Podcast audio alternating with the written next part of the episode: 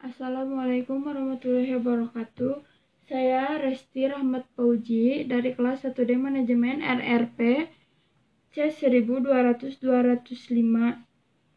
Di sini saya akan mereview materi LDKM kemarin tentang kemahasiswaan dan kepemimpinan. Yang pertama, pengertian kemahasiswaan.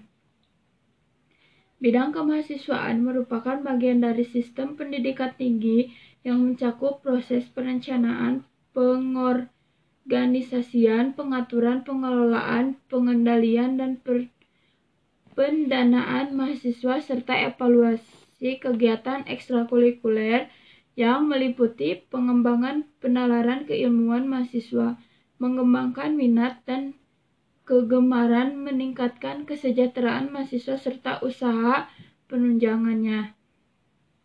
Yang kedua, hak dan kewajiban mahasiswa. Hak mahasiswa memperoleh perkuliahan dan praktikum serta layanan akademik lainnya sesuai dengan kurikulum dan program studinya. Dua, mendapat bimbingan dari dosen yang bertanggung jawab atas program studi yang diikutinya. Tiga, memperoleh layanan informasi yang benar berkaitan dengan program studi yang diikuti serta hasil pelajarannya. 4. Menyelesaikan studi lebih awal dari jadwal yang ditetapkan dan sesuai dengan persyaratan yang berlaku. 5. Memperoleh beasiswa bagi mahasiswa yang memenuhi syarat sesuai dengan jenis beasiswa yang dikeluarkan.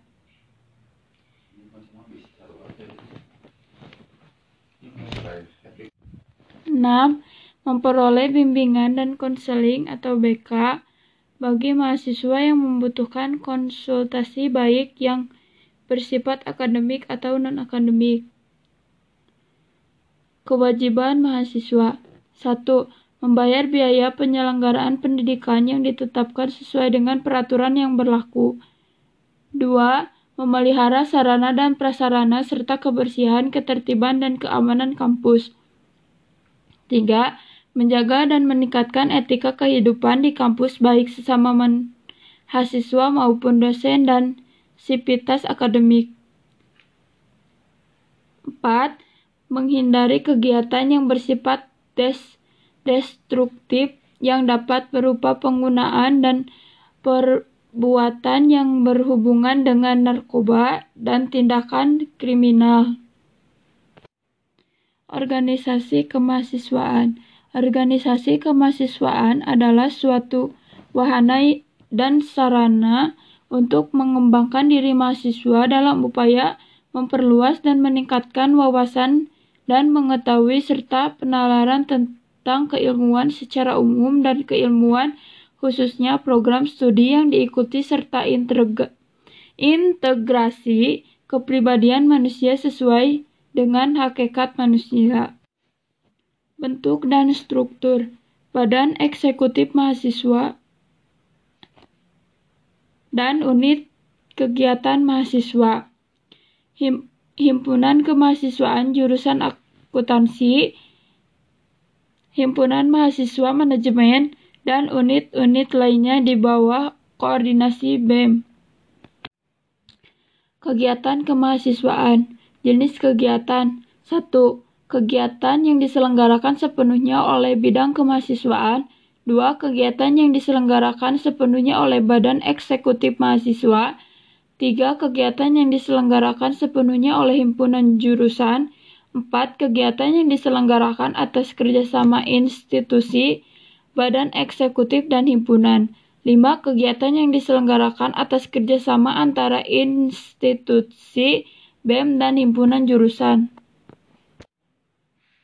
Larangan mahasiswa dilarang merokok, dilarang berkelahi, dilarang memakai kaos, dilarang memakai dress atau ketat, dilarang memakai sendal.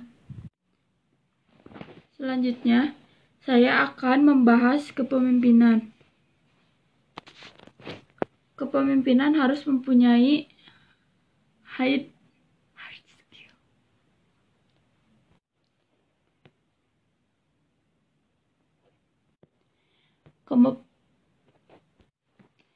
Kepemimpinan harus mempunyai hard skill. Kepemimpinan harus mempunyai soft skill. Aktif di organisasi untuk mengetahui adanya permasalahan-permasalahan yang ada untuk mencari solusinya berbagai macam cara berkomunikasi yang baik. Indonesia sedang krisis kepemimpinan karena pemerintah Indonesia kebanyakan of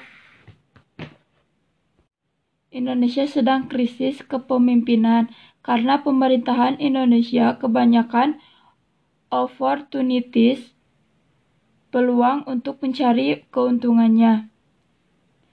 Leader yang sesungguhnya akan membuat kebijakan yang adil sekalipun dengan musuhnya. Poten, potensi sesuatu yang bisa menjadi value atau nilai bila diproses dengan benar. Potensi akan bila tidak mengenal diri, sumber potensi, bakat, dan jati diri harus diproses atau diasah. Masa kuliah untuk mencari jati diri, bakat, kelebihan yang diberikan oleh Tuhan atau dari dilatih. Latihan dasar kepemimpinan mahasiswa merupakan program kaderisasi yang diselenggarakan oleh Divisi Advokasi dan Organisasi dalam kepengurusan MM. Program ini termasuk dalam program wajib tahunan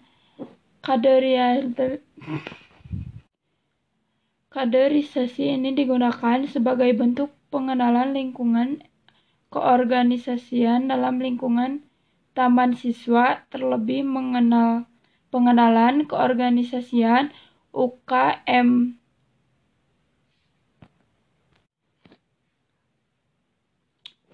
terlebih pengenalan keorganisasian UKM F, MMF, UKMU, dan MMU, sehingga diharapkan setelah kegiatan ini terlaksana akan hadir kader baru dalam pengurusan UK, UKM F hingga MMU. Teknis LDKM yang erat berkaitan dengan teori dan praktik secara langsung harus mengalami penyesuaian dengan sistem yang berbeda karena pandemi. Teknis LDKM 2020 menjadi bersistem daring dengan sesi pen, pemaparan materi melalui Google Meet. Meskipun dilakukan secara daring, yang minim praktikum penyampaian materi LDKM tetap disampaikan secara jelas dan interaktif dengan materi sehingga besar harapan materi yang disampaikan dapat diterima oleh peserta. Tema ADKM adalah kemahasiswaan dan kepemimpinan.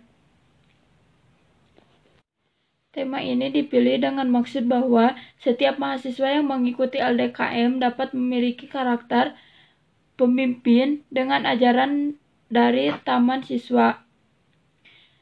Filosofi seorang pemimpin dalam lingkungan taman siswa tidak jauh dari sebuah trilogi kepemimpinan dari Ki Hajar Dewantara yang berbunyi ing orso sung tuladaha ing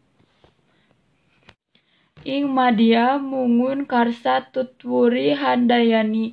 Dalam trilogi ini, Fugure Seorang pemimpin harus dapat menjadi contoh bagi orang lain, membangunkan semangat ketika berada di posisi tengah, dan memberikan dorongan ketika berada di posisi belakang.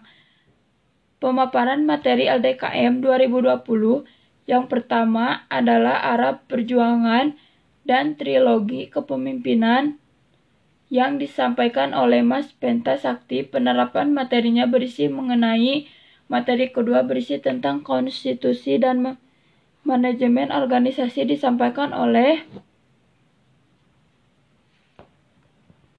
Materi ini menjelaskan bahwa organisasi merupakan sebuah wadah kerjasama sekelompok orang untuk mencapai tujuan tertentu. Sekian dari saya. Maaf bila ada kesalahan. Wassalamualaikum warahmatullahi wabarakatuh.